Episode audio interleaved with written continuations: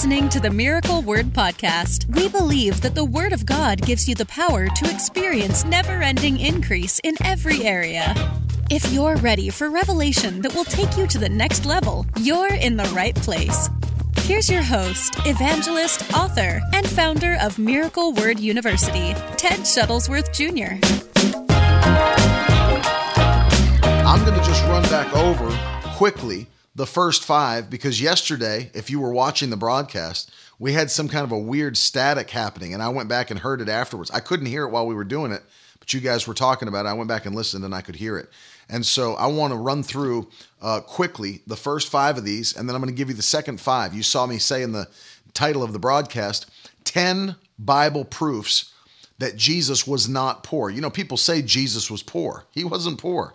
And there's proof in scripture that he was not a poor man. And people that teach he was a poor man, they don't actually know what they're teaching. They don't understand the uh, the gravity of that situation. To say that about Jesus is to say that he was cursed, and I'll show you that uh, in Scripture today.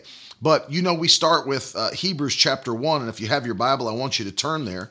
Hebrews chapter one. This is why this message is important. By the way, this one verse in Hebrews, Hebrews one and verse three and I want you to see this with me. Look at what the Bible says Jesus is the radiance of the glory of God and the exact imprint of his nature. I'll stop there. He's the radiance of the glory of God, he's the exact imprint of the nature of his Father. And so anything you see Jesus do on the earth, anything you see about him, it's a total representation of God the Father in heaven. That's why Jesus said things like, um, I can, you know, I can say nothing unless I hear the Father say it. I can do nothing unless I see the Father do it. Jesus wasn't operating independently, he was operating in total synchronization with his Father in heaven. And so when you see Jesus do something in the Gospels, that was God's will and it was his nature. When you see Jesus say something in the Gospels, that was God's will, it was his nature. The life of Jesus was actually a perfect picture of the nature of God. And so when you see what we can, you know, when you read through the four gospels and you see what took place in Jesus' life, you should understand that was God's perfect will being represented on the earth. And so in this uh, in this broadcast today, I'm going to show you 10 things. If you've ever been taught that Jesus was poor, you know, that uh, somehow he was just some pauper begging around the earth, you know, and until he got to his death at the cross. And it's not the case. And I'm going to show you 10 proofs in scripture today, and, uh, and it's going to help you. It's going to help you. Um, I want to I want to go back through the ones that uh, quickly that we did yesterday in case anybody missed it. I'm not going to take the time uh, to teach on them, but um, I do want you to see them. 10 Bible things. Number one, first thing that we covered yesterday that you've got to see Matthew chapter 2 and verses, uh, you know, it's basically verses 7 through 11.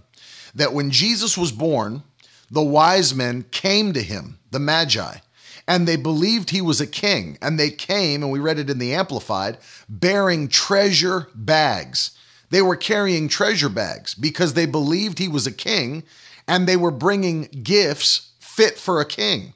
And the Bible says they opened up to him their treasure bags, amplified translation, and gave him gold and frankincense and myrrh. Many Bible scholars believe that the gold and all the, the riches that were given to him on that day uh, not only funded him and his family as they escaped into Egypt when Herod was killing all the uh, baby boys, two and younger, but it was something that they had in their lives as blessing and abundance, uh, the the gold that was given to those that thought he was a king, an actual king. That's why Herod was killing the babies because he thought an actual king was coming to take his throne.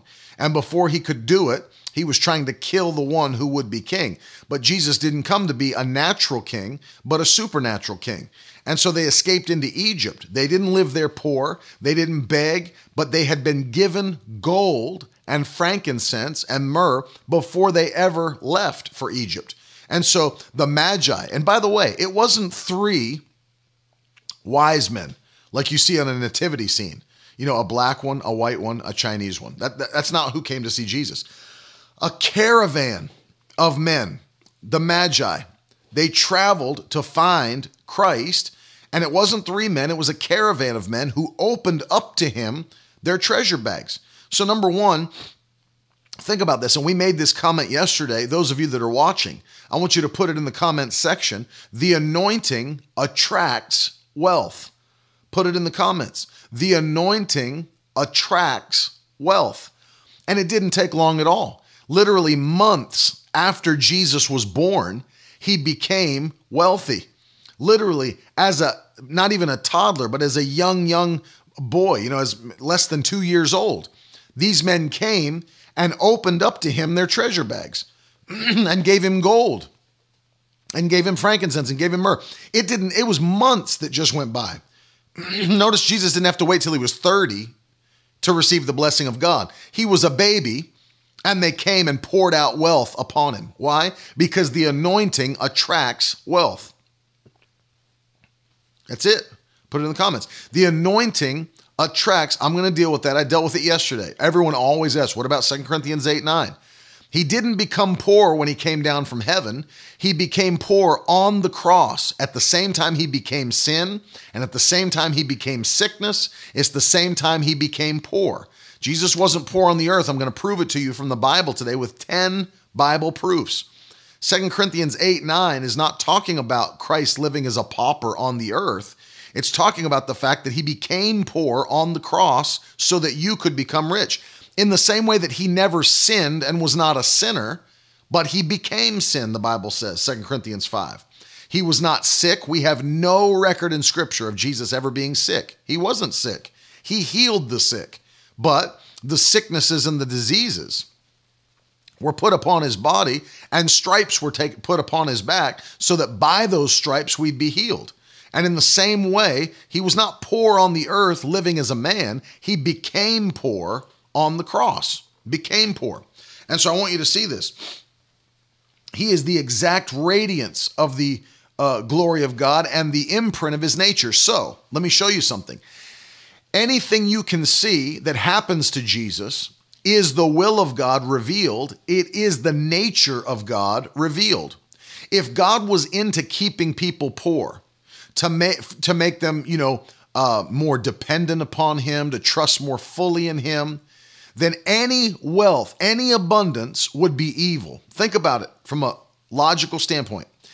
If God used poverty and if He used lack to keep people dependent upon Him, to make them love Him more or seek Him more, then anything that was more than enough, anything where you had an excess, anything where you had blessing and all your needs met, would be evil because it would keep you from depending on God. It would keep you from depending on His power and loving Him more.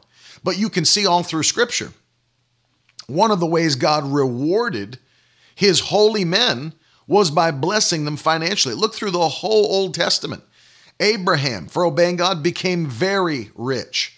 Isaac, so rich, so rich, that the king of his nation, where he lived, came and asked him to please move away because you've become too mighty for us. Jacob, very wealthy. David became a multi billionaire. Think about that. He gave an offering of over a billion dollars. Did you ever think about that? David gave an offering of over $6 billion to build the temple. Poor people can't do that. No, no, you need to you need to listen to the broadcast today because you're you're totally missing it. I'll give you 10 proofs from scripture if you're humble enough to stay on the broadcast and listen. Borrowed bread and fish, rode on a borrowed donkey. He was fulfilling prophecy. borrowed boats. Let me let me just stay on the broadcast. And, and, and if you're humble enough to do that, you'll see 10 Bible proofs that he couldn't have been poor. The first one is they brought him bags of gold and frankincense and myrrh at his just after his birth as a young man. And so number 1, as a young as a young boy, his anointing attracted the wealth and the blessing of God. And it started his life that way and it provided for his whole family. It was excess. It was excess for his family to live for 2 years in another nation before they came back to where they lived. and he was blessed. Number two, the second thing we covered yesterday, the, the second proof that he was not poor is found in the Gospel of Luke, chapter 8. And this is one of the biggest proofs in the scripture you could ever see. If you if you ever believed Jesus was poor, here's one passage of scripture that would have to make you rethink your entire stance on what you believe about Jesus. Luke chapter 8 verses 1 through 3. Listen to this. Soon afterward, Jesus went on through the cities and villages proclaiming and bringing the good news of the kingdom of God. And the 12 were with him. Now look at verse 2. And also some women who had been healed of evil spirits and infirmities Mary called Magdalene, from whom seven demons had gone out, and Joanna, the wife of Chuza, Herod's household manager, and Susanna, and many others. Listen to this and many others who provided for them out of their means. Wealthy, influential people. That's what the Bible says. Wealthy, influential people. What were they doing? They were providing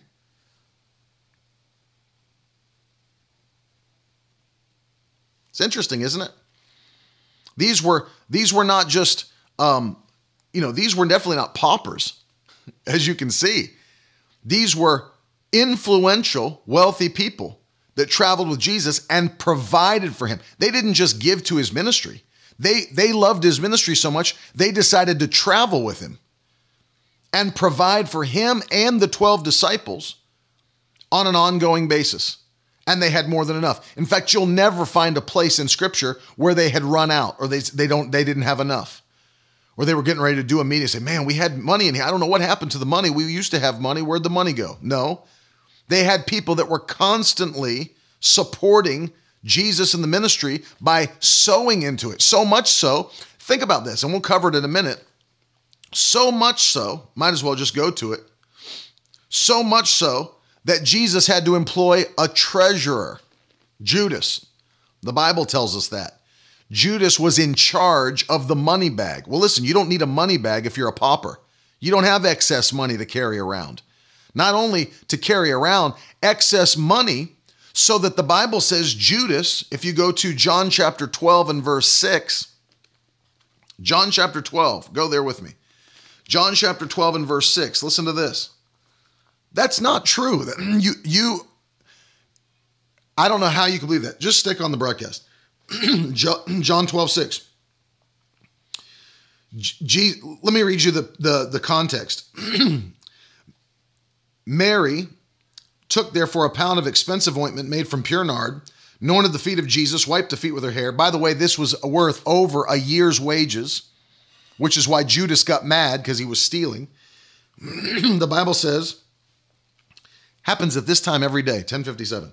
Um, why was this ointment not sold for 300 denarii and given to the poor? He said this not because he cared about the poor, but because he was a thief and having charge of the money bag, used it to help himself to what was put into it. Notice this. And that means, because here's the key these people were giving to Jesus, so much so that Judas had to be the one who was the treasurer of the ministry, carried the excess money, and was able to steal from it regularly, and nobody noticed. Nobody noticed. They never went without. Judas was constantly embezzling. Think about that.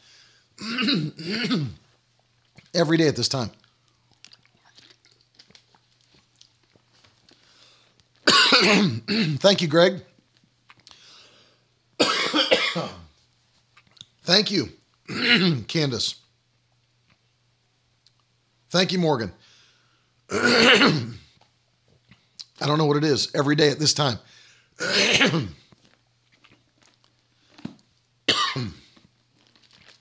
Not only that, Judas was stealing regularly from the treasury and nobody noticed.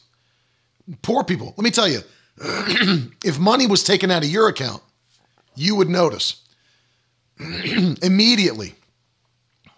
Immediately. I'm not talking about the Virgin Mary. I'm talking about Jesus. I didn't say Jesus was rich because of Mary.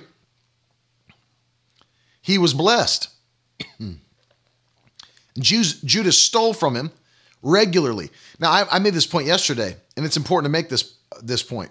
Do you think Jesus didn't know? Do you honestly think Jesus didn't know that Judas was stealing? He knew. He, of course, he did.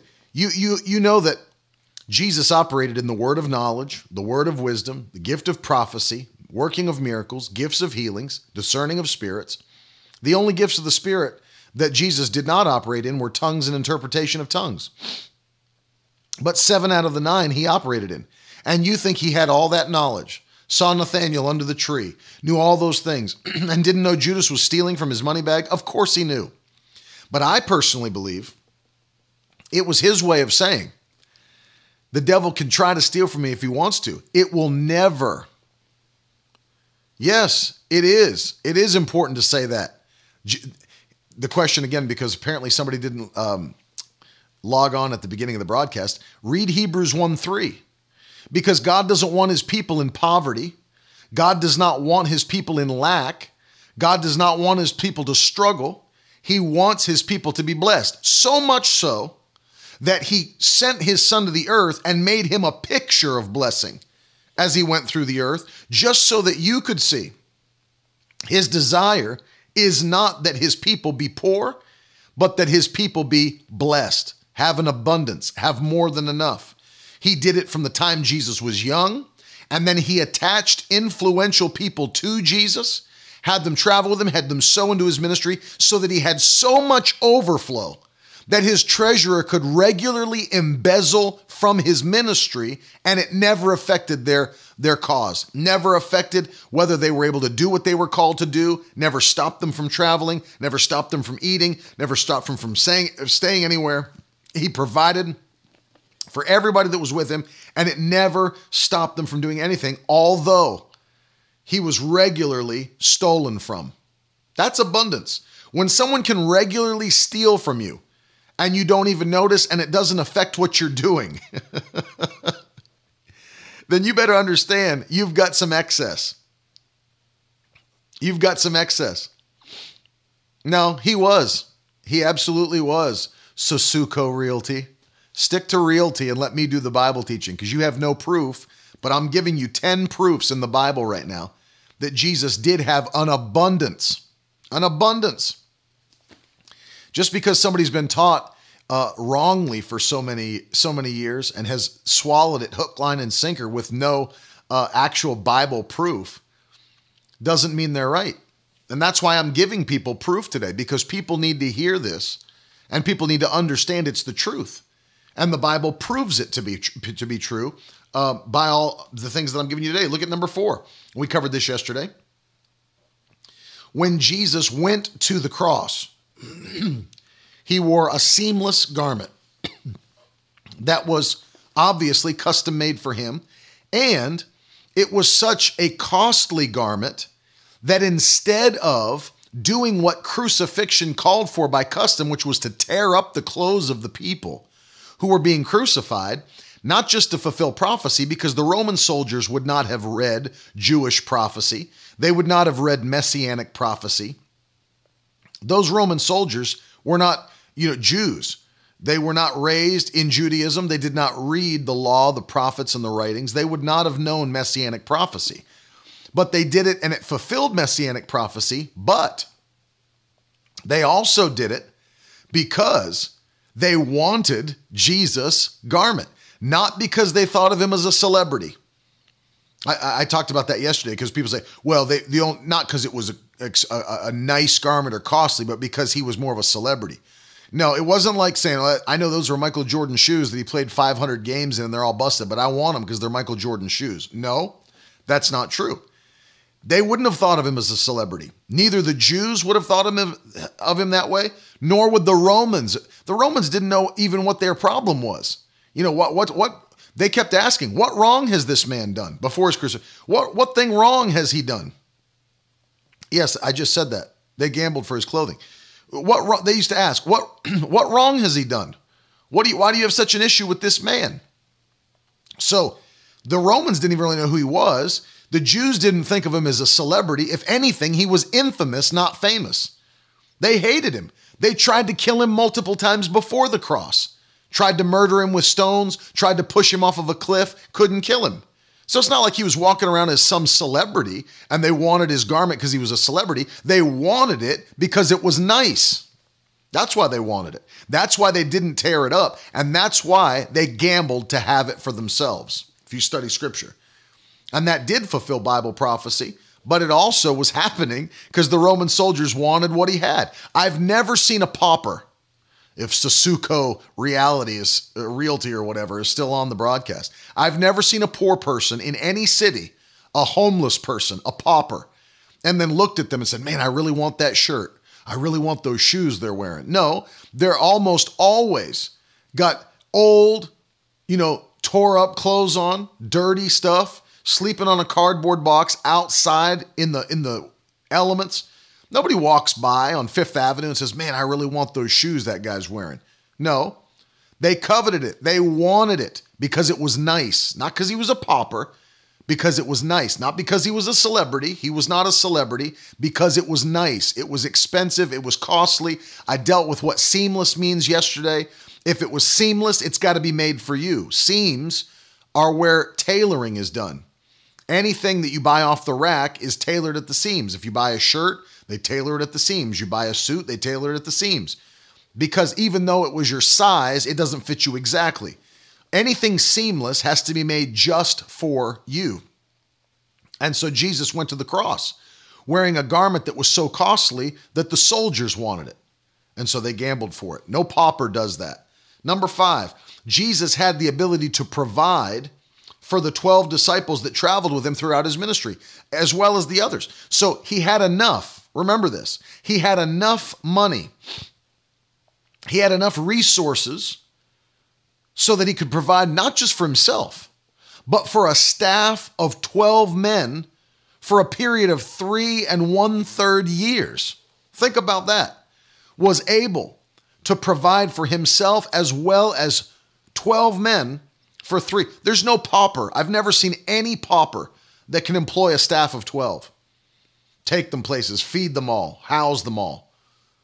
I've never seen any pauper that can do that. No poor person can care for 12 other people for 3 years. There's just it's just impossible. And they had the resources coming in. They had more than enough. The money bag was full. Judas was stealing constantly. And listen, as he was stealing, nobody was noticing. It was still more than enough to do everything they needed to do. And so, without question, the anointing attracts increase and overflow. And Jesus operated in increase and in overflow. and so you understand that there was no way there was no way, even logically, Jesus could have been poor and done the things that he did. He couldn't have done them. No pauper can do that. And Jesus did it. For three years, he took care of those 12 men who had businesses in the past and were workers. Peter, we know, had a fishing business with people working for him. Not only were people working for him, he had boats along the sea. And not only that, he had a house that was big enough to house himself, uh, the disciples went to stay with him, Jesus and his mother in law. So you know, Peter wasn't some pauper either. Peter was blessed. And Peter gave that up for three years and came and stayed with Christ as a disciple. You understand? So you understand Jesus took care of these people for three years with no issue. It's number five. So now we're going to get into today because I covered those five yesterday. So Brittany's right right on time.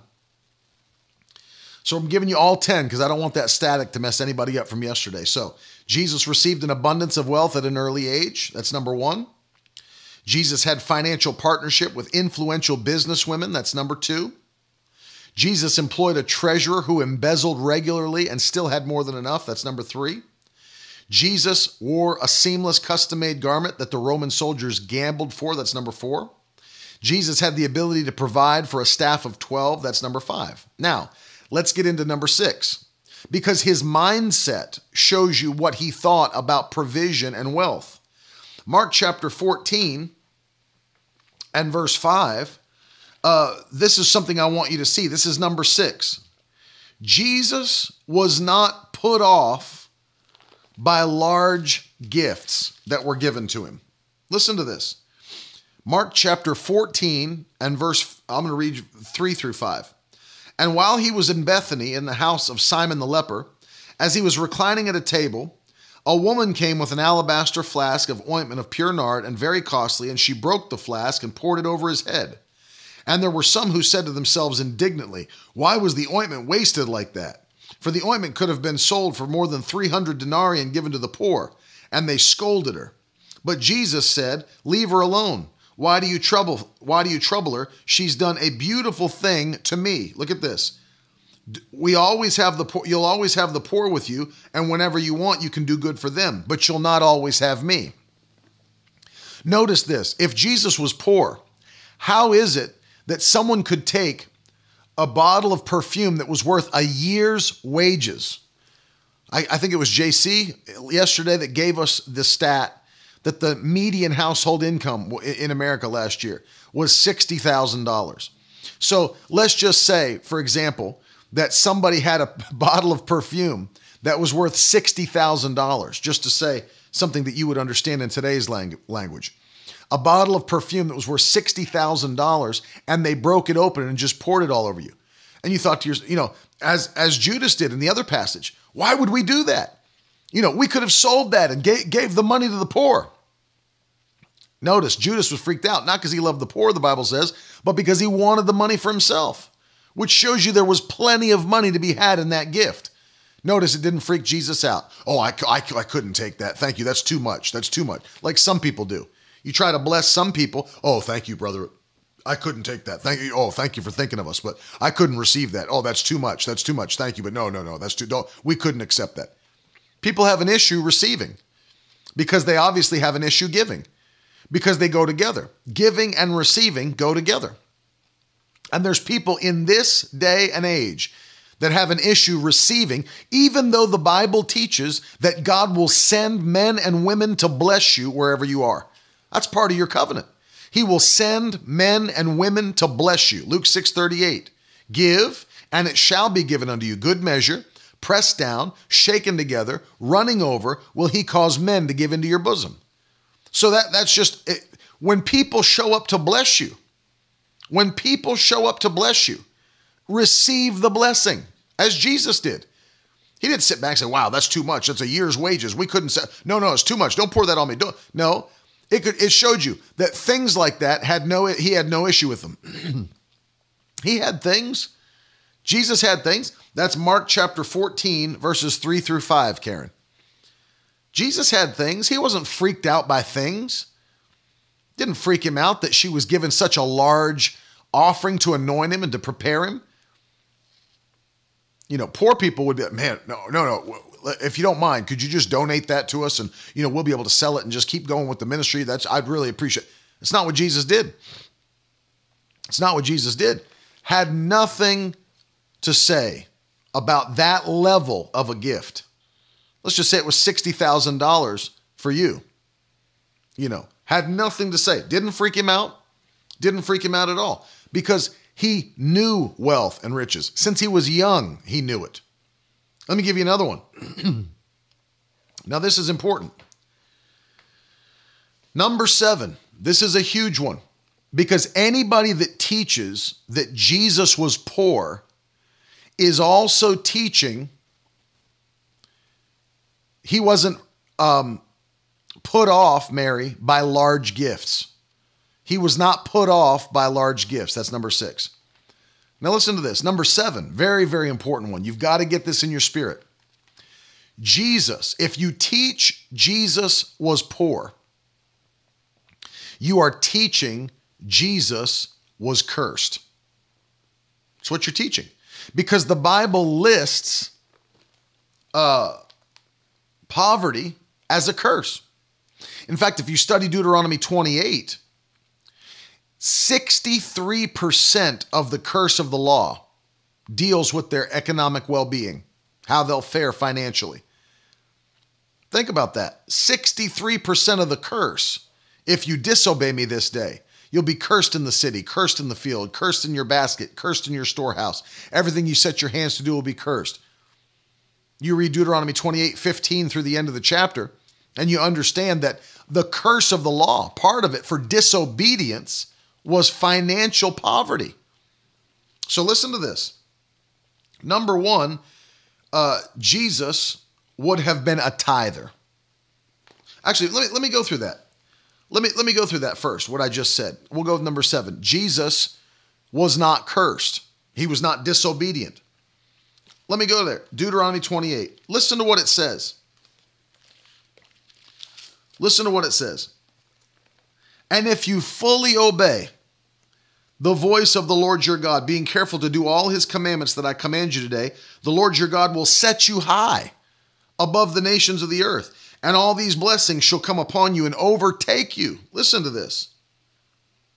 If you obey the voice of the Lord your God, blessed shall you be in the city, and blessed shall you be in the field. Blessed shall be the fruit of your womb, and the fruit of your ground, and the fruit of your cattle, the increase of your herds, and the young of your flock. Blessed shall be your basket, your kneading bowl. Blessed shall you be when you come in, and blessed shall you be when you go out. The Lord will cause your enemies who rise against you to be defeated before you. They'll come out against you one way and flee before you seven ways. The Lord will command the blessing on you in your barns and in all that you undertake, and he'll bless you in the land that the Lord your God is giving you. The Lord will establish you as a holy people. I want you to see verse 12. The Lord will open to you his good treasury the heavens to give the rain to your land and season to bless all the work of your hands, and you'll lend to many nations, and you'll never borrow. He'll make you the head and not the tail. You'll go up and not down if you obey the. So, so listen to this. Number seven, if you teach, if you teach Jesus was poor, what you're really teaching is that he was disobedient to the voice of his father.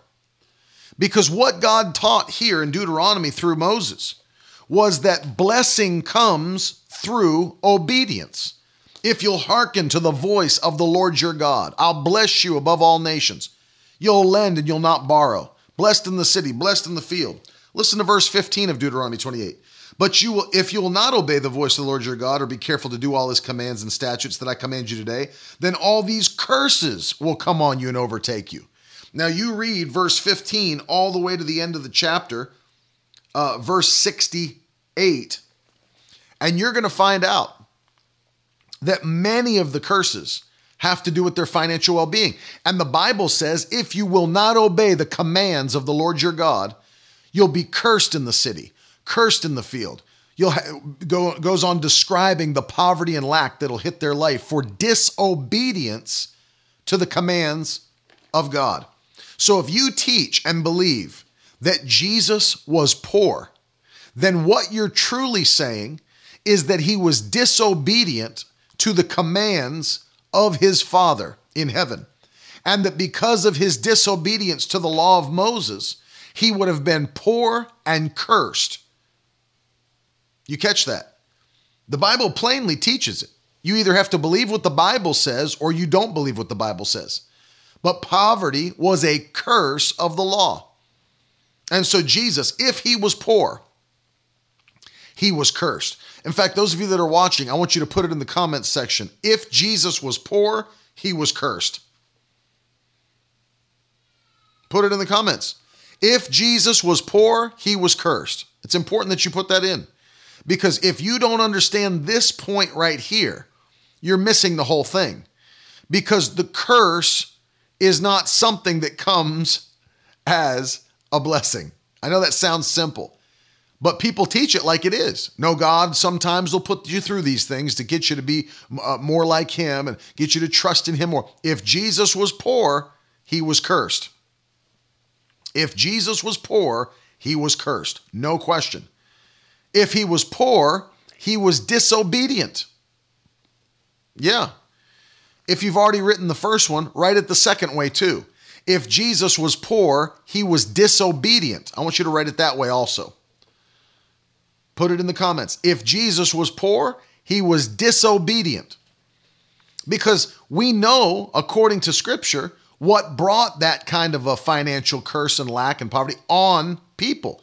It's when they would not hearken to the voice of the Lord their God. They would not do it.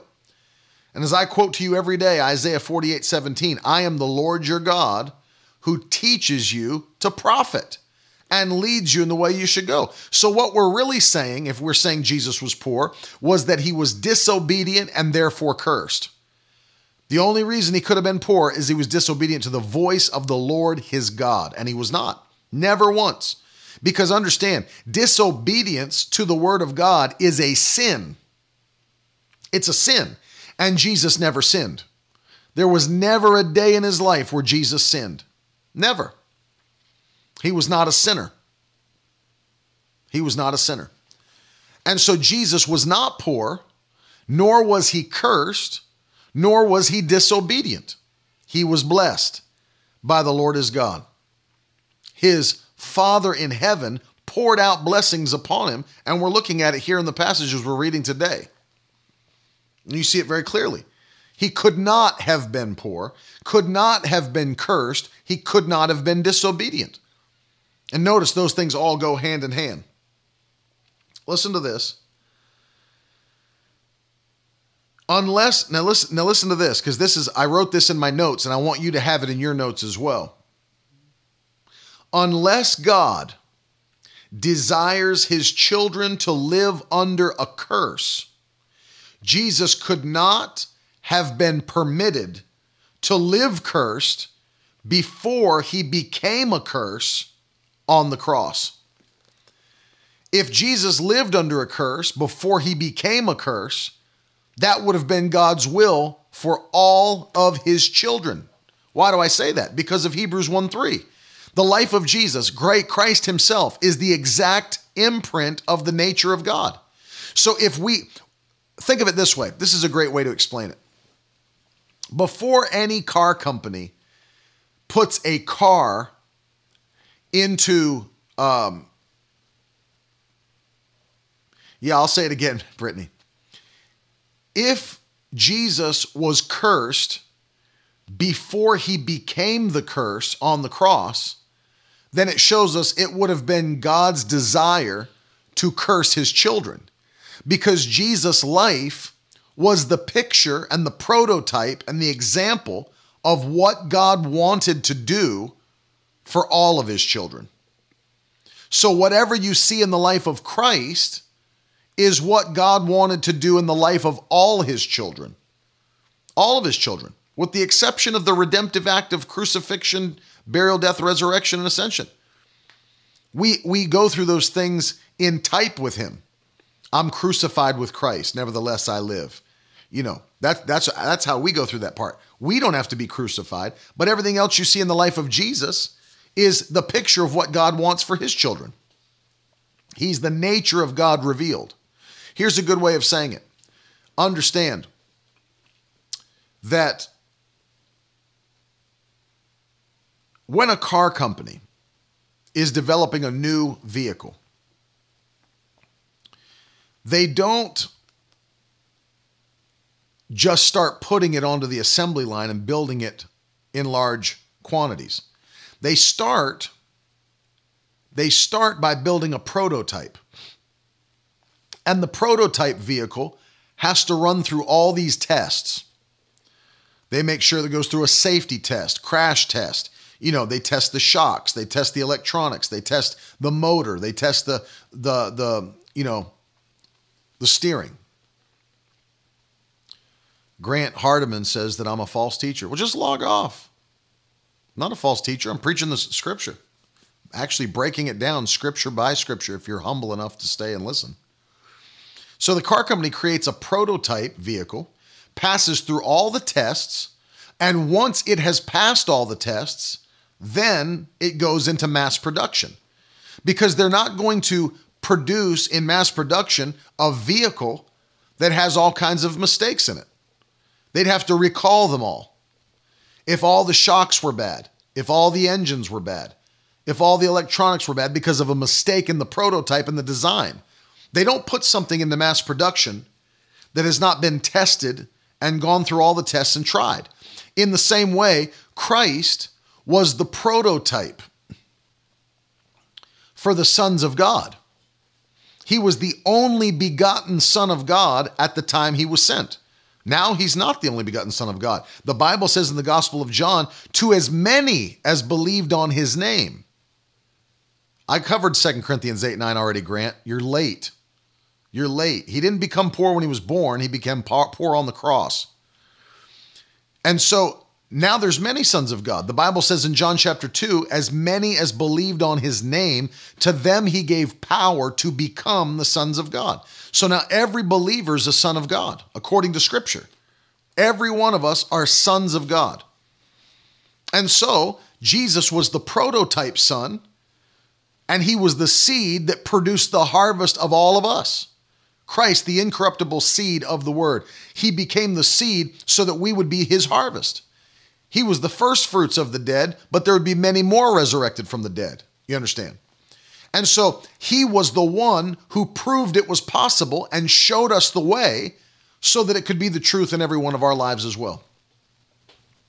So that's why I'm saying, unless God wanted to curse all of his children, which we know he does not want to curse all of his children, he wants to bless his children. Unless he wanted to curse all of his children, it would be impossible for Christ, who would have had to be disobedient to his to the voice of his father, he would have had to be under a curse before he became the curse. And listen to this, if he was cursed, he would have been unqualified to become a curse for us. Notice, he could not have gone to the cross a sinner. He had to live a sinless life so that he could be the propitiation for our sins. If Jesus was disobedient to the Father, sin had entered into his life. Think about that. Sin had entered into his life, making him unqualified to be the lamb that was slain. That's the key. And he could not have been a sinner before going to the cross. Impossible. Impossible. He was pure. He was the spotless Lamb of God slain for the sins of the world. And so that means he could not have been cursed before he became a curse. And the Bible teaches poverty is a curse. There's no way around that. You can't read the Bible logically and understand that that's not what the Bible says in Deuteronomy 28. It lists a long chapter, a long chapter to let you know all of the curses that come upon people for disobedience. And 63% of the curses deal with financial prosperity and financial lack. No way to get around it. Let me go on to the next one. Number eight. Number eight, very important that you see this as well. Jesus, because he kept the law of Moses, everything, everything that the law of Moses taught, Jesus fulfilled it.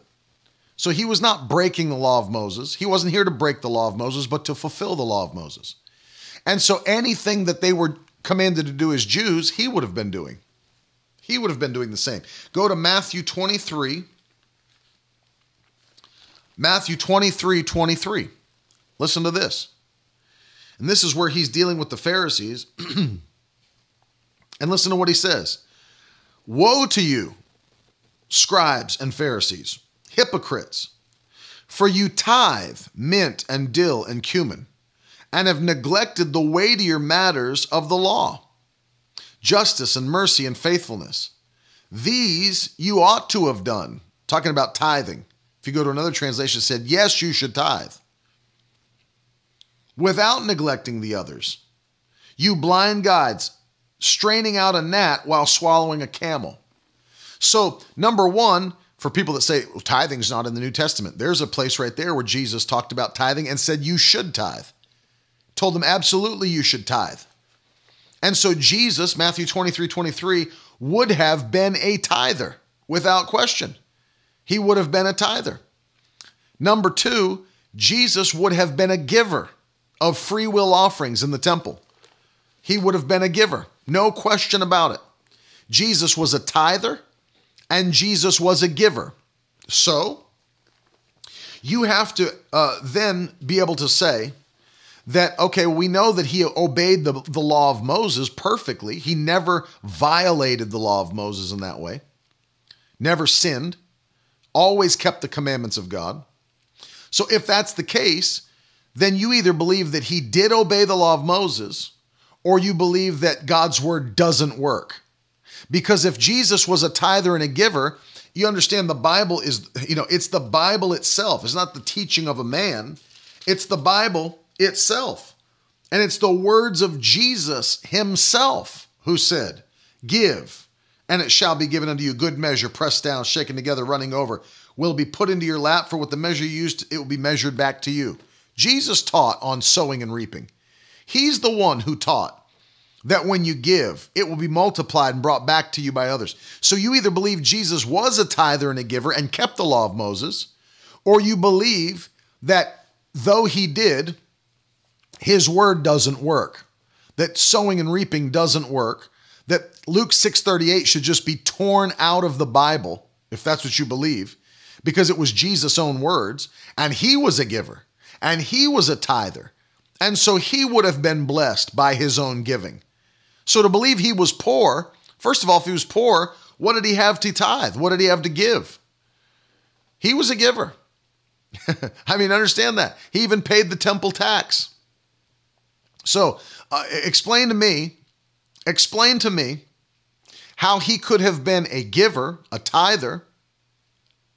Oh my gosh. Here's a guy that just doesn't understand the Bible. It's all right, bro. Just log off if you don't get it. So here's here's a man who would have literally obeyed the law of Moses, obeyed the scriptures, and then the same scriptures that he said work, you you have to explain how it didn't work for him. Somehow Jesus is saying that the word works for everyone else who obeys it, but it didn't work for him. Of course it worked for him. Of course, he was the word made flesh and dwelt among us. And so understand this. He was a tither, he was a giver. He would have been blessed by the law of seed time and harvest without question. And he was. I've shown you from scripture how he was.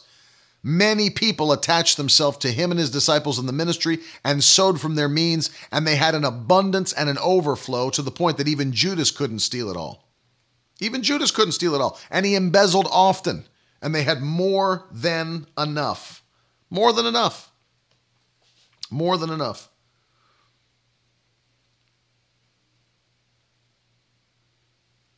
Number nine. I'll give you number nine. Joseph was a godly man. God would not have put Christ, God would not have put Christ in the home of an ungodly man. Joseph was a godly man. Mary was a godly woman, blessed above women. She was godly. Joseph was godly. Joseph, obeying the law of Moses, same thing. He would have also been a tither and a giver. He'd have been blessed. Now, we know that Jesus had other brothers. We know that there, he was not an only child. The Bible tells us he was not an only child. But because he was the oldest, because Mary did not have children before Jesus, because he was the oldest, if you study scripture, he would have been uh, guaranteed a double portion of his father's inheritance. You say, well, but Joseph was poor too, and Joseph didn't have an inheritance to give. Well, then how is it that a good, the Bible says, a good man, a godly man, Proverbs 13 22, a godly man leaves an inheritance to his children's children, a good man.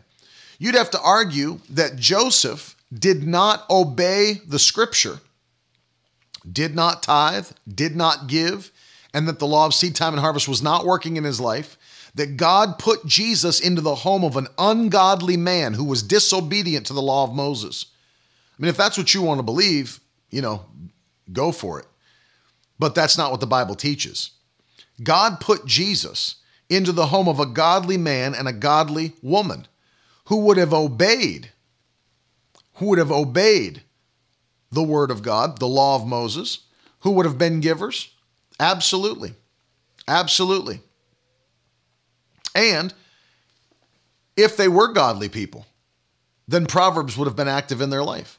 A good man leaves an inheritance to his children's children. So, not just what Jesus had attracted to him bags of gold at a young age from the Magi, all of the finances that came in through those that were connected with his ministry, wealthy people, According to scripture, Poverty is a curse, yes. You think it's a good thing? Here's the thing I never get about people like Belly Vuk, wherever they're from. You think it's a good thing when people are poor? You know, like that that cracks me up. If I said this yesterday, if poverty is such a good thing, then why are so many humanitarian groups, even Christian ones, trying to stop poverty? if poverty's so good, if it's not a curse, if it's a blessing, then why are people trying to stop poverty? If it's so wonderful and so godly, then why are people trying to stop it? Here's another question because I, our uh, our genius Grant Hardiman brought this up earlier.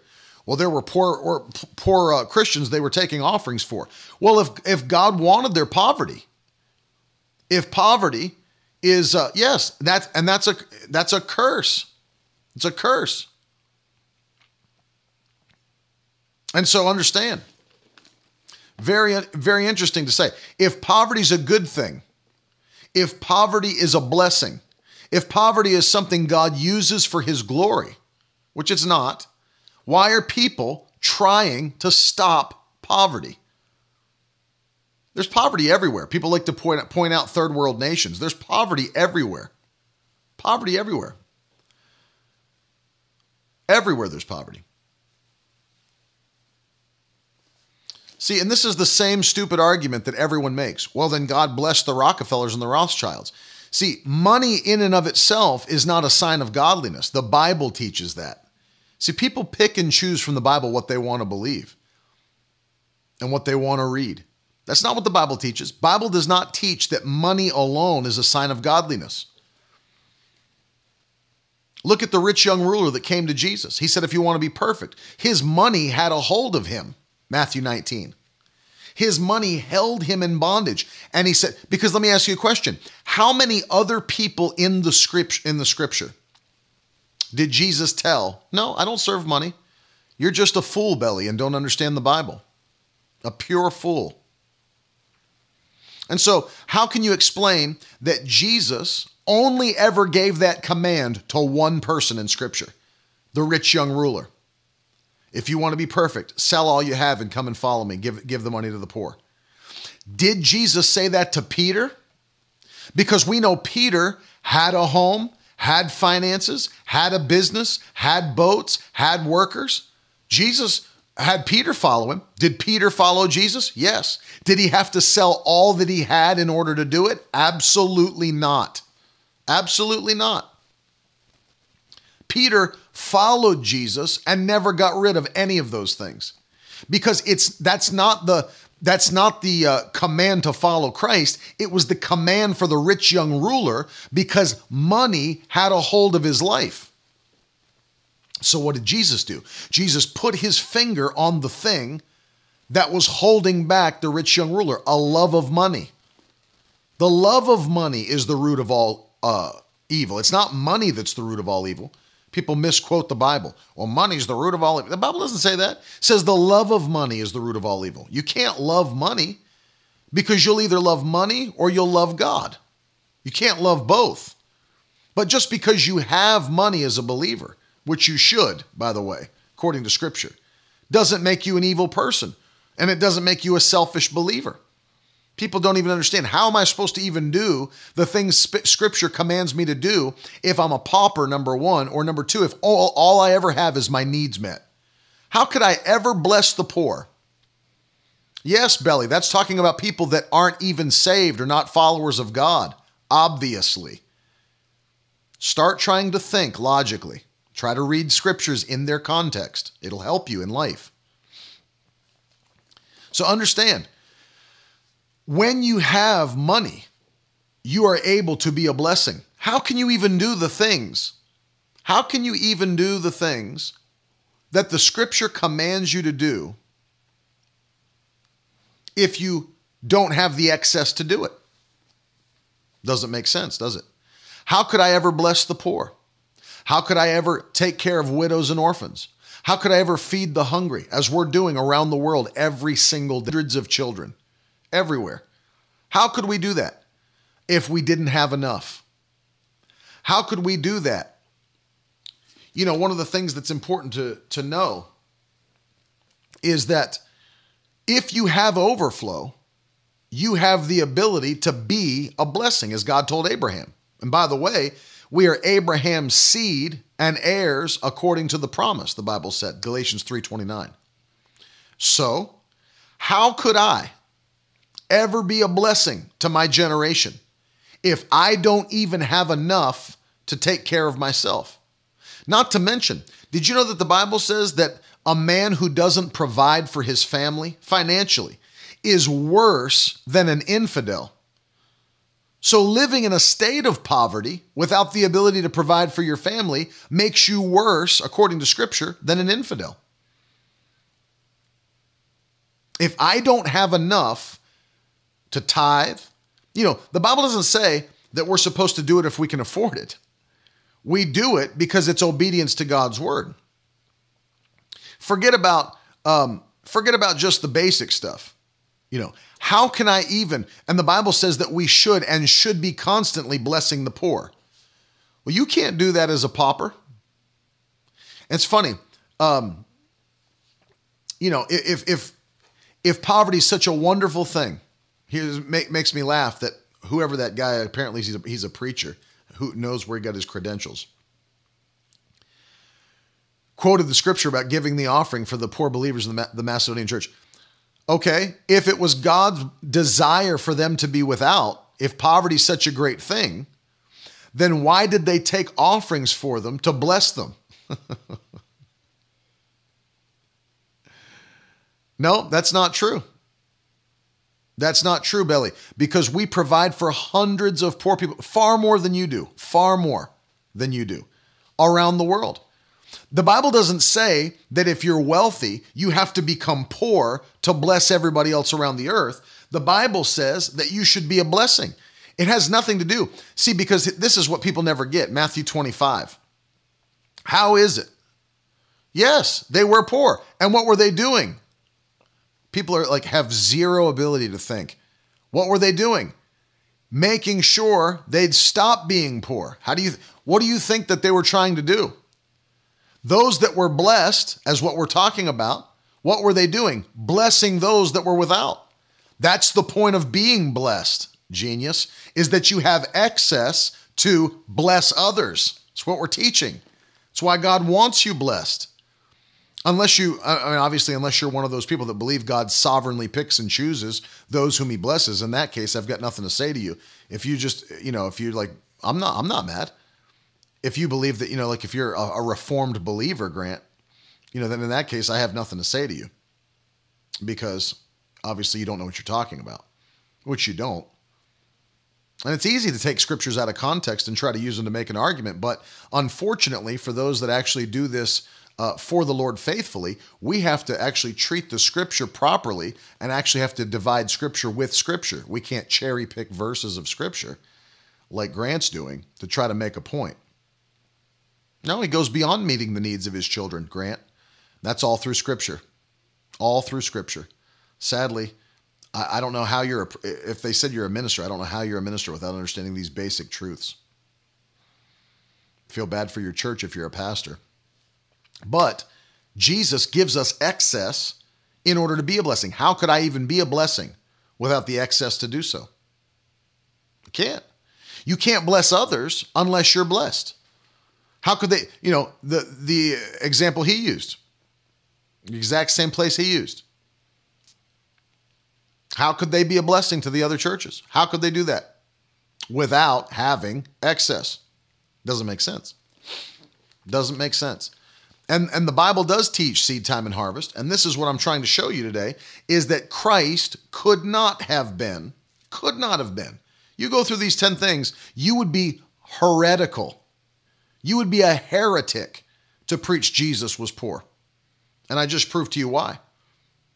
You'd be a heretic, an absolute heretic to preach that Jesus was cursed, that he was disobedient to his father's instructions. You're basically preaching that Jesus was a sinner because sin brings the curse. Christ was not cursed. Christ was blessed throughout his entire life. And Christ was the exact imprint and nature of his Father's will upon the earth. In the same way, In the same way, Jesus was never sick. We have no no record of Jesus ever being sick, yet he healed the sick. Um, oh, really, Grant? Son of Man had no place to lay his head? Let me read you something from John chapter 1. Because if you honestly think, and I dealt with this yesterday, if you're humble enough to go back and listen, I can't believe Grant just used that scripture as proof that Jesus was poor. I, I am I'm like astonished by that. Astonished by it. How do you actually believe that Jesus had no place to lay his head? Or was he teaching about being fully committed to the call of God?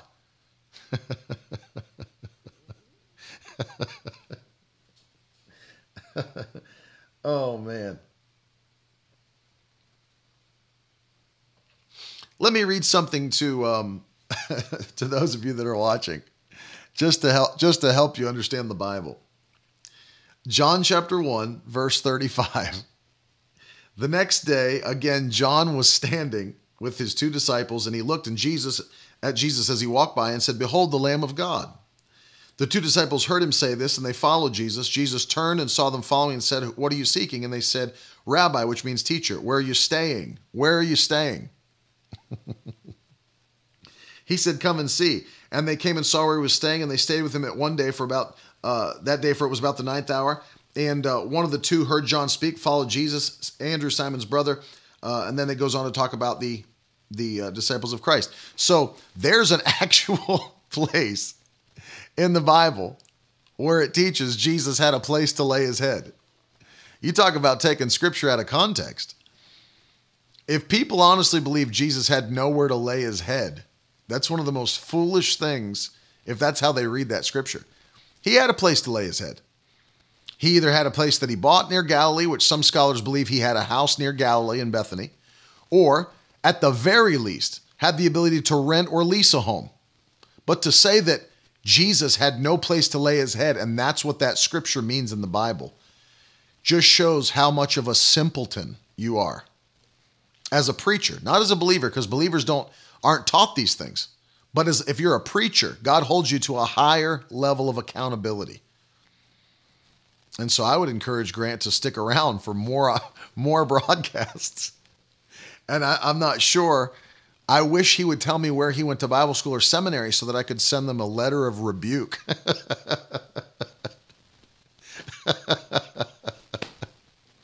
But this is a perfect example, and Jackie makes a great point. This is why it's life or death where you go to church. Because if you go to a church where the, all that they'll ever preach to you is that Jesus is a savior, and that they'll never tell you that he's a healer, they'll never tell you that he's a provider, they'll never they'll never tell you that uh, they'll never tell you that he's a baptizer in the Holy Spirit. They'll never tell you that he's a comforter. You know, they, they're so one dimensional that they'll never teach you the deeper things of Scripture. Which Paul, by the way, Paul was irritated that the Corinthian church was in that place, that he could not teach them the deeper things of Scripture, and that he had to keep going back to the, the, the basic teachings of repentance. And Paul was actually upset and said, I, can I still have to keep giving you milk because you're babies in Christ. You're babies in Christ. Cannot we go to the deeper things? Can I teach you the deeper things? And so that's what happens. Some Christians end up going to churches, and it's life or death where you go to church because what you know from the scripture, you'll know the truth, and the truth will set you free or make you free. John 8 32. If you don't know the truth, see, this is the issue, and I, I dealt with this in the, the recent course that we released um, on mountain moving faith. But if you don't understand that your faith is isolated by topic. If you want teaching, if you want to have manifestations of healing in your life, you've got to have teaching on healing. I can preach to you about salvation all day long. It doesn't build your faith for healing. I could preach to you all day long about healing. It won't build your faith for finances because faith is isolated by topic. You have to hear the word of God on a topic in order to build faith in that area. The truth is God's word. God's word is the highest and only truth that there is. So your faith is isolated based upon what you know from God's word. And if you don't know it, it can't make you free. What does the Bible say in Hosea chapter 4 and verse 6? My people are destroyed for what? A lack of knowledge. A lack of knowledge. And so that's the key. If you don't have knowledge in that area, if you don't have the ability to understand something from Scripture, the Bible tells us in the parable of the sower, Satan can come at once and steal that revelation away from you. Did you ever think about that? The Bible says that if you don't have knowledge, it's it's in, in the when he's when Jesus is explaining the parable of the sower to the disciples, he said that one of those things is the the seed that fell on footpath. It's people that hear the word but don't understand what they heard. Don't understand what they heard. And the enemy comes immediately and takes it away. So having an understanding of the word of God and the doctrines of scripture is what helps you to walk in those truths. You'll know the truth and the truth will set you free. I do speak in tongues. Absolutely, Grant. I'm not a cessationist. Makes more sense now. Grant, I'm sure this guy speaks in tongues too. Uh, I do speak in tongues. I speak in tongues all the time. Heavenly language. And I'm happy. I'm a Pentecostal and I'm unashamed. I knew it. I knew Grant had some sort of issue somewhere, and we've located what it is. So understand this. It's important that you realize God wants you to be blessed. No question about it. All through the Word, Old Testament and New. Old Testament and New. God wanted to bless his people, always wants to bless his people. I'm not even a prophet, Grant. I'm an evangelist. he said, false prophet. I'm not even a prophet. I can't be a false one if I don't even claim to be a real one to be to be to be extremely accurate, you would have to say false evangelist. So please put that in the comments. False evangelist. Um, there's my friend Dr. Jeff.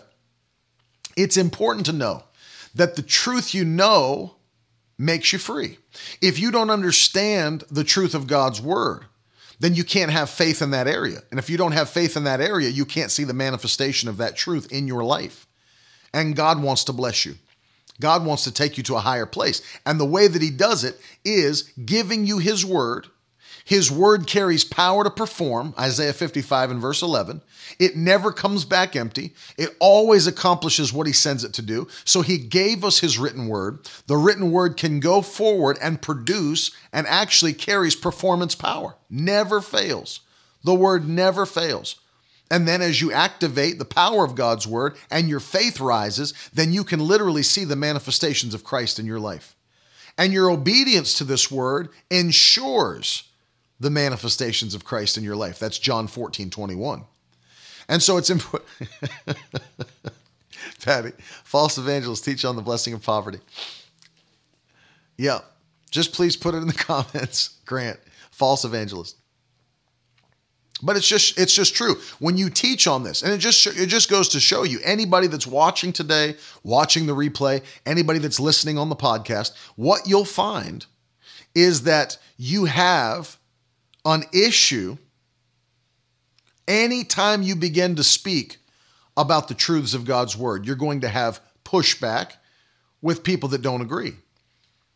I mean, they you know what's crazy? You can't even get people to agree about salvation in the body of Christ. You ever think about that? You can't even get people to agree on salvation, on whether or not you should give an altar call, you know, on whether or not you have anything to do with your salvation or if God has everything to do with it. Monergistic salvation versus synergistic salvation. Do we have anything to do with our salvation? Do we have to believe? Do we have to receive the gospel as truth? Or does God do it all? You can't even get people to agree um, on salvation. And you've got people debating all over the body of Christ, even on the subject as simple as salvation. You start to preach on healing, and they come out of the woodwork. Here's one of them false preachers and preaching on healing that God wants to heal people. And then they get all mad about healing. You start preaching about prosperity and the blessing of the Lord. People come out of the woodwork and want to fight you on that. I've never understood why people have an issue believing God is good and that he loves his children and that he wants to bless his children and that he's a loving heavenly father who gives good gifts to those that ask him. Matthew chapter 7. I've never had an I've never been able to understand why people do not want to believe that they have a loving and a good heavenly father who gives good gifts to those that ask him. And Jesus plainly said that he does. Plainly said that he does. And I believe that. I, I simply believe what Jesus said. I simply believe what the Bible teaches and that I don't have to read anything into it, that it's plain on the page. I can read the Bible for what it is and know that it's true. Even when people try to shame me for speaking, I don't know. I don't know. You know, people don't know who I am, you know, so, you know, Grant has no idea who I am, but to think that you could shame me by I bet this guy speaks in tongues, happily speaks in tongues all the time. like I'm a, I don't want anybody to know, you know, that I actually speak in tongues.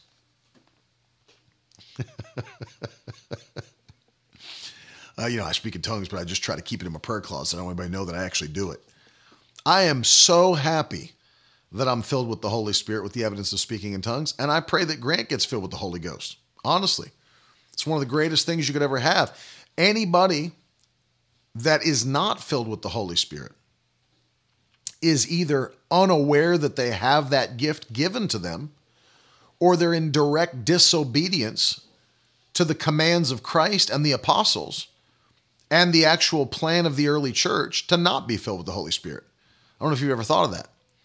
I'm getting ready to release release our first spirit-filled believers guide and the subject is speaking in tongues. We'll answer these questions that are being asked and that many people ask um, in depth. But one of the things that's important to know is that God has a plan to bless you and wants to bless you, and that there are people that are actively rejecting the blessing of God. There, think about how sad that is. There are people that are actively rejecting the Spirit of God and the blessings of God. Sad, man when you know there's people that could be healed, could be blessed, could be filled with the Holy Ghost, could be comforted, no more depression, anxiety, no more suicidal thoughts. And they're actively, because of some doctrine that was preached into their spirit 30 years ago, and they somehow got roped into a certain belief system, actively rejecting the power of God. The Bible says that um, in the last days you'd have people like this that have a form of godliness, like, like Grant, but deny the power thereof. They've got a form of godliness. They, they'll, they're willing to stand up in a pulpit and preach a nice little message, but they deny the power of God. And so, one of the ways you can tell that people like uh, Grant deny the power of God, they deny the baptism of the Holy Spirit, which is the source of the power of God. Jesus taught that, by the way. you know, Jesus taught that. You shall receive power after the Holy Ghost has come upon you. So there's people that are rejecting the power of God. And what does the Bible say to do? He said, In the last days, you'll have those that have a form of godliness that deny the power thereof. And then what does it say? From such, from these types of people, turn away. Turn away. So we turn away. We don't, I, I, don't, you know, there's people that are truly seeking. Think about this. There are, the world is filled with people that are truly seeking help, healing, blessing, salvation. There's people that are hungry. Our world is filled. Everywhere I travel, everywhere I preach, I come into contact with people that are hungry for the things of God. But of course, you'll also get people like Grant that are just full of pride and believe that, you know, everybody else that doesn't believe what they believe is, you know, a false evangelist. But the Bible gives us instruction about that. It says, turn away from people like that. Turn away from people like that. Let them do their own thing.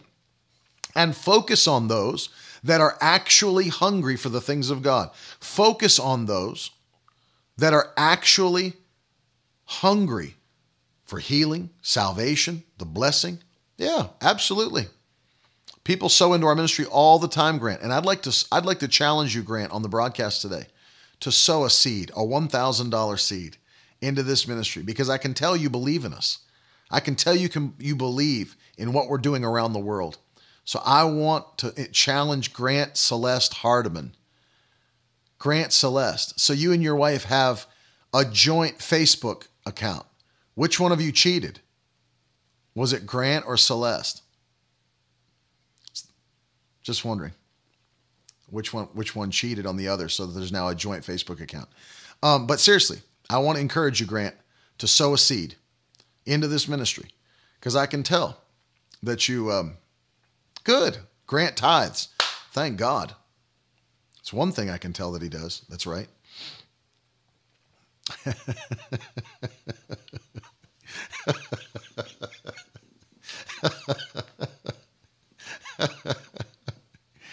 We're getting a joint Facebook account from now on.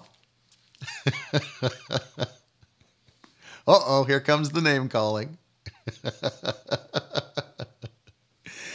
and so I want to encourage you, Grant, you or your wife, whichever one got the money in the divorce, to send a seed to this. No, I'm just messing around with you. I'm sure you're doing fine. God bless you, Grant. Thanks for hanging with us today, man. Because it helps. You know, you get the counterpoint, helps people to understand that not every believe everybody believes like you believe. You know, there will be people that don't believe like you believe, and you'll come in contact with believers like that. And the Bible just says, listen, if people are completely uh, rejecting the power of God, Bible says turn away. Don't have anything to do with them. That's what the Bible teaches. And so it's important to understand that you know what you believe. See, until you know, you can't do what Peter the apostle commanded us to do in 1 Peter chapter uh, 3 and verse 15. You cannot do what Peter commanded us to do to be able to give an answer to those that have questions. If you don't know what you believe, and part of a part of that, part of that is in the face of somebody who disagrees, being able to know why you believe what you believe. That's why we do broadcasts like this so that you don't just somebody can say, "Well, I don't you you guys believe in that prosperity message. I don't understand." Well, you know why we believe in it. You understand why we believe what we believe. And so it's important to know from scripture why you believe what you believe. And I want to put the information up for Grant if he's still watching. Grant, we're going to encourage you. There it is. Grant, you can always sow a seed by hashtag donate in the comments section because I see you're on Facebook. You could always use Cash App Grant. Venmo is available, PayPal is available.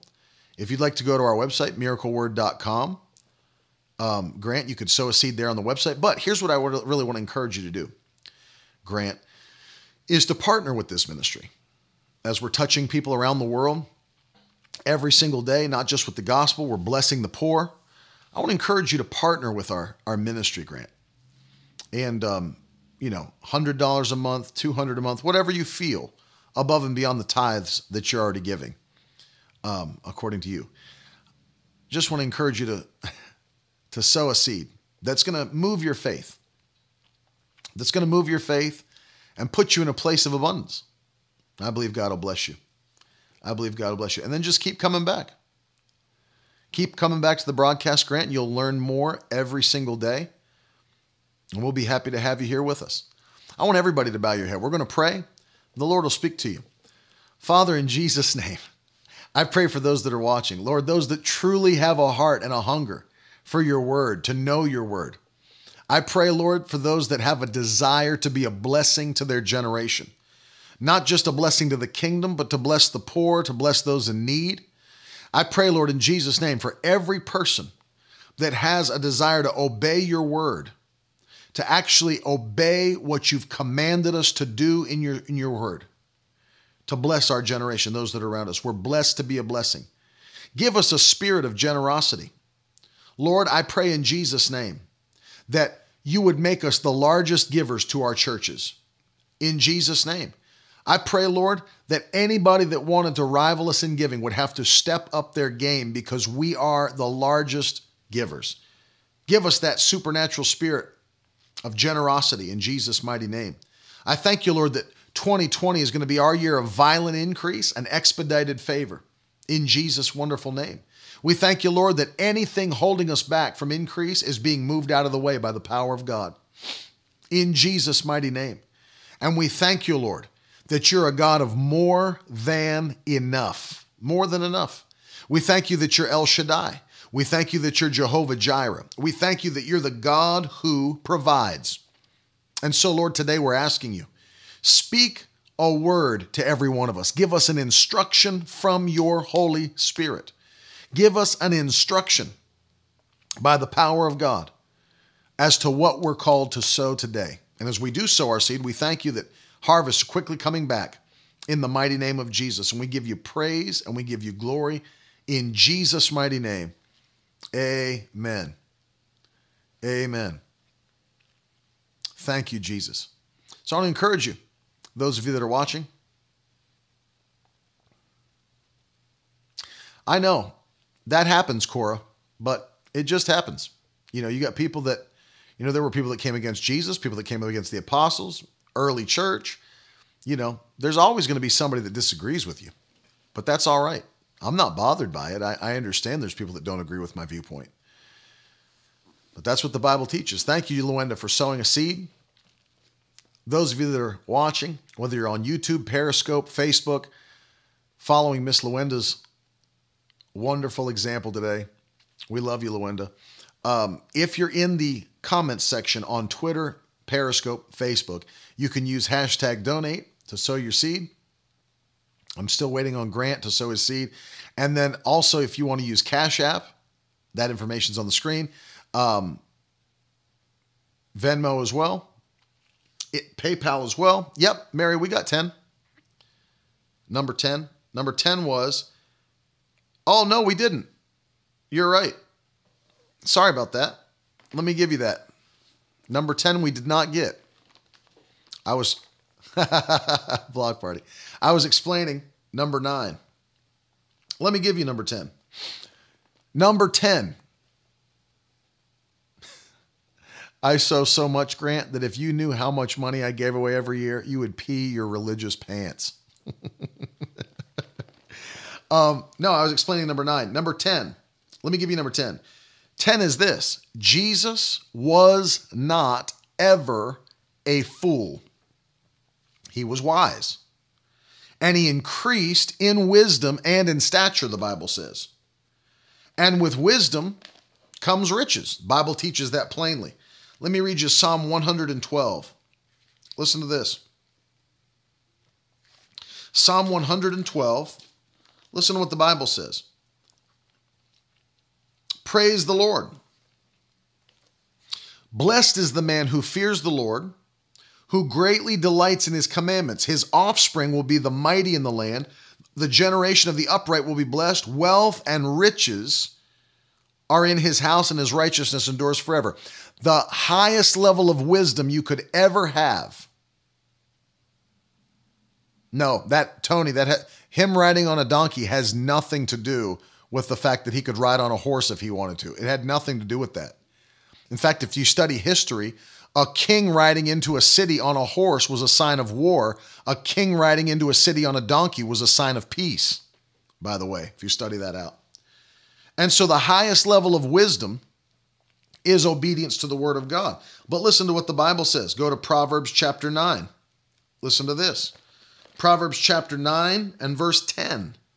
The fear of the Lord is the beginning of wisdom. The knowledge of the Holy One is insight. So, Jesus, in fearing the Lord, uh, was the highest level of wisdom that you can have as a person. Complete obedience. Listen to Proverbs 19 8. Whoever gets sense loves his own soul, and he who keeps understanding will discover good. So, understand Jesus was at the highest level of that place. He was wise beyond level. You understand? And of course, Joshua 1 8, what God spoke to Joshua. He said, Don't let this book of the law ever depart from your mouth. Meditate on it day and night, and you'll prosper in all you do and have good success. So, the word of God and obedience to the word of God brings prosperity and success. Amen. Amen. People are funny. Thank you. And thank you to everybody that's sowing. We appreciate you. We just sent out a bunch of these partner Bibles for those of you that are partnering with us. We just mailed out a whole box of these to people that are uh, sowing. These are for everybody that's sowing $1,000 or more.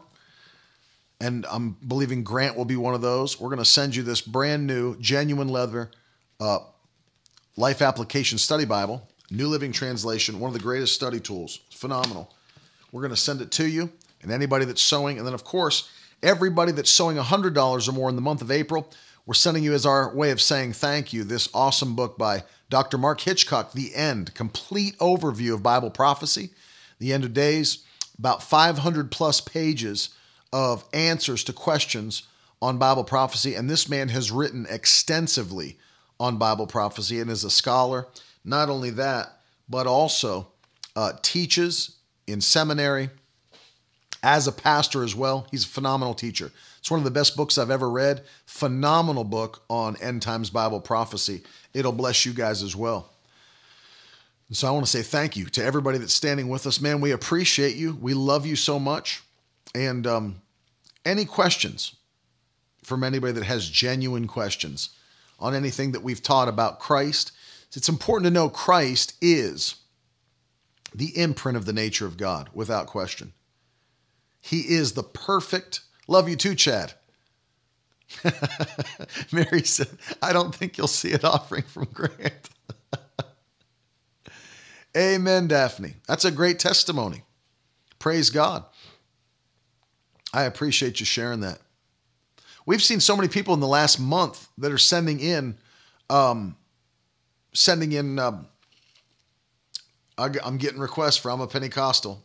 Let me get it ready for you. We'll end the day with I'm a Pentecostal. We'll be getting so many different um, testimonies that have been coming in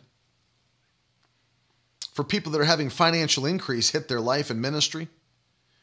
People getting raises, bonus. I had people send me getting new uh, new jobs, better pay, better uh, benefits, bonuses, all that stuff. It's just happening for everybody. This is our year. This is our year of violent increase. Tammy, have you been in touch with Jenna? Please contact her, jenna at miracleword.com jenna at miracleword.com. Love you, Brother Frank. Amen. Praise God, Letty. What a great testimony. Love you too, Cora. Thanks for hanging with us. I'm going to be back on, uh, by the way, just to give you guys an, an update, I'm going to be back on uh, Faith Broadcasting Network on Friday. And so we're going to do another um, Praise God, Jackie. Thank you, Lord. We're going to do another um, broadcast through Africa, the UK, the United States, coming up this Friday on Faith Broadcasting Network. Um, it's going to be live at 12 noon Eastern Time. Thank you, Brother Ben. Love you, buddy. Love you very much. Um, 12 noon this Friday from Marco Island, Faith Broadcasting Network, 50 million homes in Africa, 18 plus million homes in the UK, 14 plus million homes in the United States. And um, it's going to be great. So it's this coming Friday, 12 noon. Uh, Carolyn and I'll be live with Dr. Andre and Jenny, and um, it's going to be awesome. We're looking forward to that and I'll be back with you. I think I'm going to join you guys at 9 o'clock p.m. on Friday night as well and jump on. And then I've got some announcements for next week as, as well, which is going to be good. Let me pray quickly for Billion's mom, just diagnosed with breast cancer. Father, in the name of Jesus, we take authority over cancer. In Jesus' name, we curse cancer, every cancer cell commanded to shrivel and die. Lord, give her a clear and a clean report in Jesus' name. And we'll give you all the glory and the praise for the healing and the miracle. In Jesus' name, we thank you. Amen. Dr. Jeff, Faith Broadcasting Network. Dr. Andre Roebert uh, runs that network. It's Faith.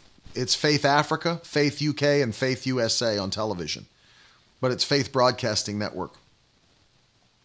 and um, you'll be able to watch it online, watch it on the app. If that network is airing cable stations where you are, you'll be able to see it there.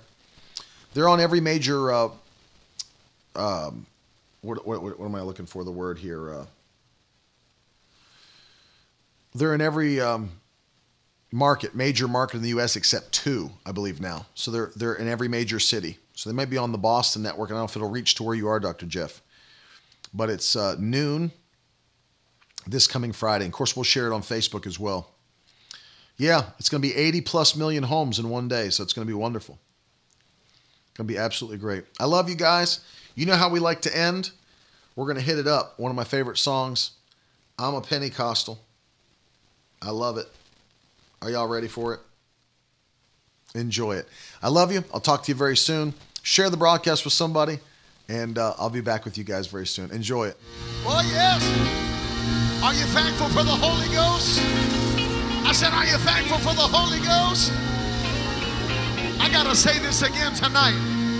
Oh, I'm a Pentecostal. I am unashamed. Read the book of Acts.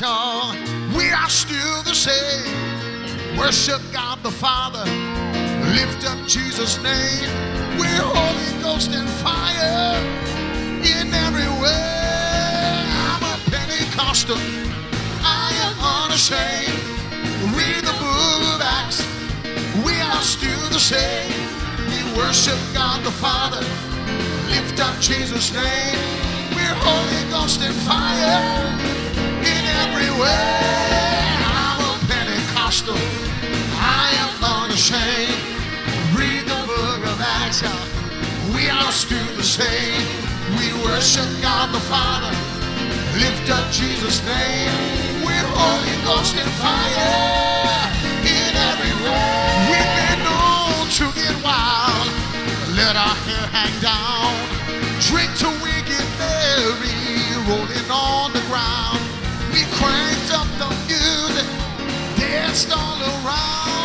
Shouting hallelujah as his glory came down.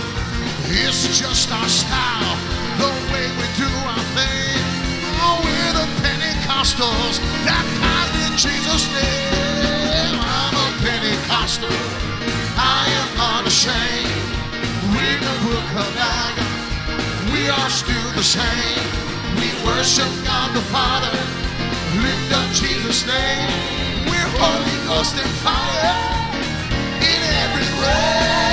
I'm a Pentecostal. I am unashamed. Read the book of Acts. Come on. We are still the same. We worship God the Father. Lift up Jesus' name. We're Holy Ghost and fire. Gotta say it again. Look. Sound like camp meeting in here. In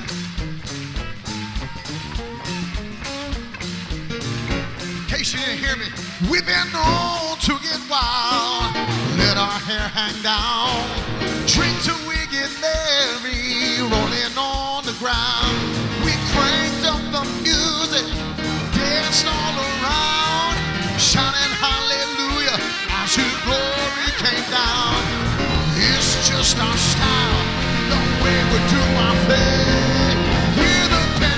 Pentecostals.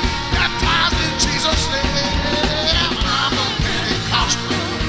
I am unashamed. Read the book of Acts. We are still the same. We worship God the Father. Lift up Jesus' name. We're Holy Ghost and fire.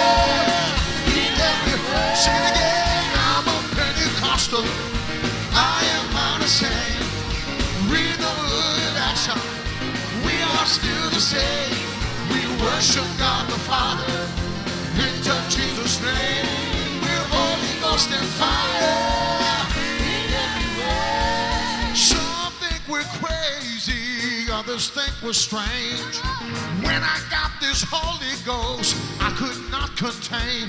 More exciting than a party, higher than a drug. It's the greatest feeling being washed in his blood. If you're tired of tradition, religion's done you wrong. You're feeling tired and empty, no longer have a form. The story's not over. Things for you can change. Feel the fire burning as the spirit fans the flame.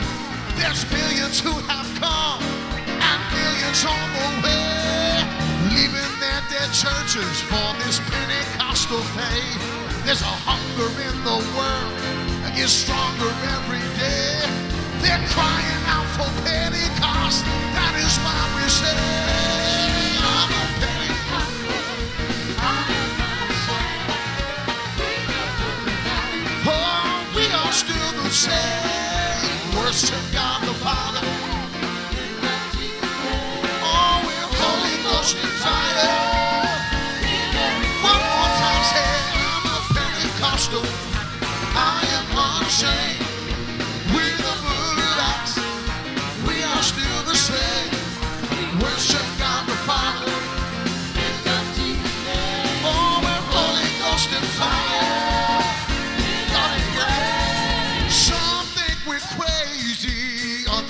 others strange. When I got this Holy Ghost, I could not contain. More exciting than a party, higher than a drug. It's the greatest feeling, being washed in His blood. If you're tired of tradition, religion's done you wrong feeling dry and empty, no longer have a song. The story's not over, things for you can change. Feel the fire burning as the spirit fans the flame. There's millions who have conquered, millions on the way, leaving their dead churches for this Pentecostal faith. A hunger in the world that gets stronger every day. They're crying out for Pentecost. That is why we say.